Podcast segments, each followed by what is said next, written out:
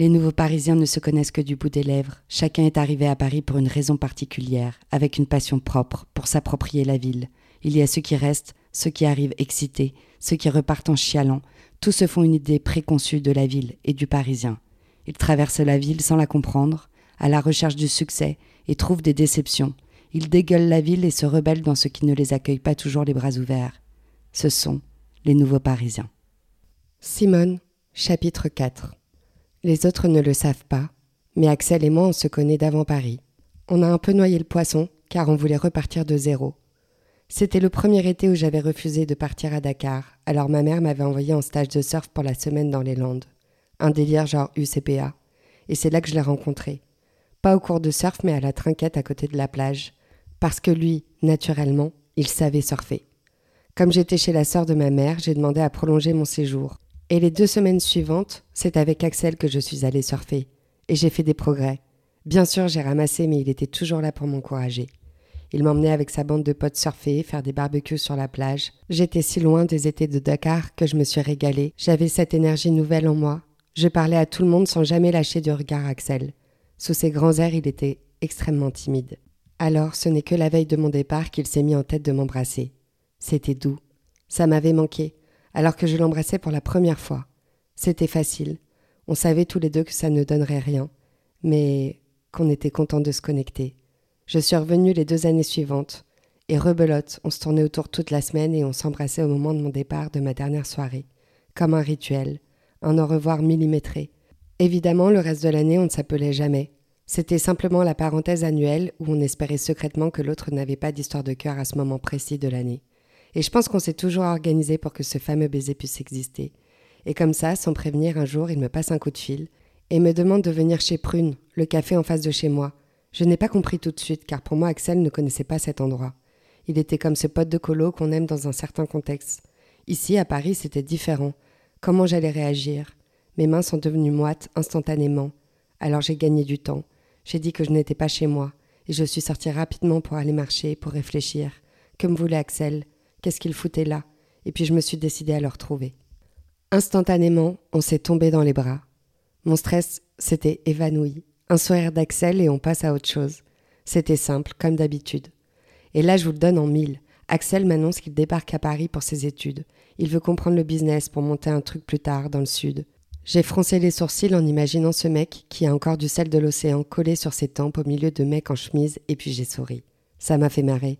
Il a enchaîné les infos en me disant que ses parents lui avaient trouvé un appart sur la butte de Ménilmontant, qu'en sortant de chez lui, il pouvait voir jusqu'à Beaubourg et que c'était joli, qu'il ne pensait pas que Paris pouvait être chill comme vers chez lui. J'avais du mal à réaliser qu'il serait à vingt minutes à pied de chez moi, qu'on pourrait se voir plus que nos fameuses deux semaines par an. Axe allait faire partie de ma vie. Ici, il n'avait personne, il n'avait que moi, et à la minute où il avait déballé son dernier carton, c'était moi qui l'avais appelé. Il n'y avait pas cette tension qu'on avait connue chaque été. D'un coup, on avait mûri. On avait dû capter que notre relation ici devait évoluer. Axe savait qu'il débarquait dans ma vie et qu'il devait s'adapter. Et cela a été clair à partir de mon arrivée, quand il m'a pris dans ses bras comme un vieux frère. Je savais qu'il n'y aurait pas de situation ambiguë, que tout serait limpide. Et c'était une merveilleuse nouvelle, car j'avais un nouvel ami à Paris. Axe est parti pisser et à ce moment précis, comme tous les jours, à 16h, je reçois un coup de fil de M qui me dit qu'elle est dans le coin, qu'elle boirait bien un caf chez Prune, comme d'habitude. Alors simplement, je lui ai dit rejoins-moi. Ça se passe souvent comme ça ici. Les gens marchent dans la ville et passent un coup de fil et en un clin d'œil débarquent là où on ne les attendait pas. Faut pas attendre qu'on t'appelle à Paris, faut bouger. Et peut-être que ta journée et ta soirée prendront un autre tournant. Faut s'inviter, faut explorer, car tu ne sais jamais qui tu vas avoir la chance de rencontrer. Axe est revenu s'asseoir et je vois déjà M garer son scout juste en face. Et je la vois arriver à notre table. Et là, je connais M. Je vois son cœur sortir de sa poitrine. Je vois ses genoux trembler discrètement. J'ai capté qu'il se passait quelque chose. Et c'est à ce moment précis que j'ai décidé que je ne dirais rien à M sur notre passé avec Axel. Car si ça se trouve, ils auraient tous les deux une histoire à partager, et que ce n'étaient pas mes trois baisers d'été qui devaient foutre ça en l'air. Je les ai enfin présentés, M a attrapé un tabouret et a bu des demi, tout l'après-midi. Puis M a dû partir pour bosser, à regret. Axe a pris son Insta et a promis qu'il passerait goûter son cocktail signature, le Moscow Mule Pimiento. Et comme ça, d'un coup, Axe faisait partie de la bande. Quelque temps plus tard, il a voulu organiser une grande fête dans son appart. Il a invité toutes les personnes qu'il connaissait à Paris, ses premiers potes d'école, notre clique à venir et Marge. Marge, c'était la serveuse du café près de chez lui, où ils allaient chaque matin avant d'aller en cours. Et au fur et à mesure, ils étaient devenus potes. Ils se chamaillaient sans cesse pour savoir qui était le plus cool entre la West Coast et la East Coast de France. Paf C'est comme ça qu'Emma a rencontré Marge, qui était la seule pote meuf d'Axel. Marge ne connaissait personne mais parlait à tout le monde. Notre clique s'est décidé à venir car il y avait un DJ pote d'Axel qui mixait. Roman ne bossait pas, John n'avait pas son fils, M était en jour de repos, les planètes étaient alignées. Et tout le monde a clairement passé une bonne soirée. Axel, c'est notre centrale, c'est lui qui a assez d'énergie pour faire vibrer notre clique, qui nous dit ce qu'il se passe de cool dans Paris. C'est lui la hype. Axe, il surfe pas ici. Du coup, il a du temps et il fait plein de trucs. Il a lancé une marque de sap avec des potes, il fait même du catwalk de temps en temps pour se faire de la thune. Il a investi dans une dark kitchen de son quartier.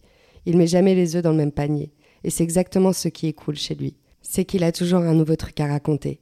Il est très vite entré dans le répertoire de John. Ils s'appellent, vont taper des foot dans Paris la nuit. Ils font tout un tas de trucs qui ne nous racontent pas. Ce qui rend dingue M, qui me demande sans cesse ce que fout Axel. Malheureusement, je n'en sais pas beaucoup plus qu'elle. Elle cherche toujours une excuse pour le croiser et m'appelle systématiquement quand Axe est passé à son taf. Elle ne le dira jamais, mais je sais ce qu'elle ressent et c'est ok. Mais plutôt que de le dire pour faire exister ce qu'elle ressent, elle a mis son armure et aboie sur Axel en lui disant qu'il est puéril, qu'il ne prend rien au sérieux, qu'on ne peut pas compter sur lui. Mais derrière cette agressivité, il y a tout un monde qu'on aperçoit. Il a senti le truc venir et du coup, il a eu cette idée brillante de s'inventer une meuf pour justifier deux choses. Premièrement, ses allers-retours une fois par mois dans le sud, alors qu'il a juste envie de voir sa maman. Et secondo, pour pas qu'on lui pose de questions. Il a posé ça là, dès le début, pour prendre de la distance avec les gens et surtout avec Emma. Quand il a dit à sa crémaillère à Emma que sa meuf n'avait pas pu venir et qu'il était dégoûté, elle était devenue livide. Je l'ai vu changer de couleur. Elle a bredouillé un truc inaudible pour finir au shot à chialer. Elle a prétexté quelques minutes plus tard de devoir aller bosser en extra au bar, car ils se font défoncer. Et c'est à ce moment précis que leur histoire qui n'avait pas vraiment commencé s'est terminée. Et comme un fantôme, Axe plane dans la vie d'Emma. Le savoir dans sa ville l'obsède, elle connaît ses habitudes, elle sait où il pourrait passer dans la journée, mais comme à chaque fois, elle ne le croise pas. Je sais qu'Emma n'est pas dans les plans d'Axel. Il voit plus loin. Il ne s'arrêtera pas à une histoire, ni à une meuf. Axel, il veut croquer tout Paris. Il veut faire un hold-up et se retirer. Et c'est exactement ce trait de personnalité que Roman a détesté au départ, et qui finalement l'a fait apprécier Axel. Ce sentiment de liberté, un truc plus fort que n'importe quelle relation superficielle. Puis, comme Axel voit beaucoup John, Roman a dû finir par s'y faire, et a passé du temps avec lui.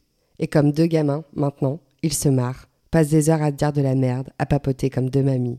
Et à force de le voir vivre dans cette ville, je l'ai vu s'ouvrir, Axel. Je l'ai vu prendre plus de volume.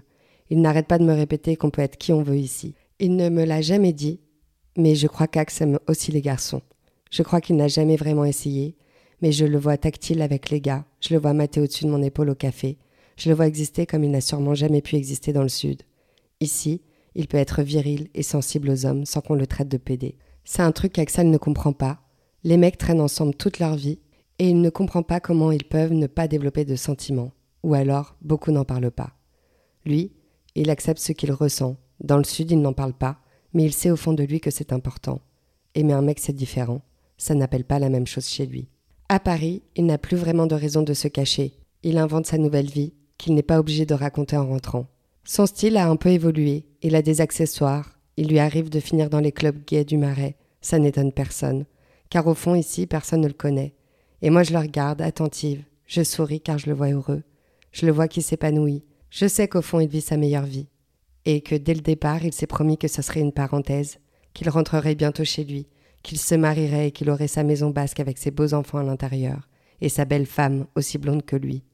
Parce que cet avenir, c'est l'avenir que ses parents veulent pour lui. Et Axel adore ses parents, et qu'il ne les décevra jamais. Mais avant ça, il veut vivre un peu. Et surtout vivre caché, comme on peut le faire ici. Il ne dit jamais où il se trouve, ni jamais avec qui il est, car sa devise à lui, c'est vivons heureux, vivons cachés. Merci d'avoir écouté un épisode de l'œuvre sonore Les Nouveaux Parisiens. Je suis Audrey Gauthier, l'auteur de cette fiction, et je suis ravie de pouvoir partager avec vous mon amour de Paris la nuit, des émotions et de l'amitié. J'espère que la suite vous plaira et que vous vous retrouverez un peu dans les personnages. Peut-être que vous aussi, vous êtes les nouveaux Parisiens. Bref, merci et vivement la suite.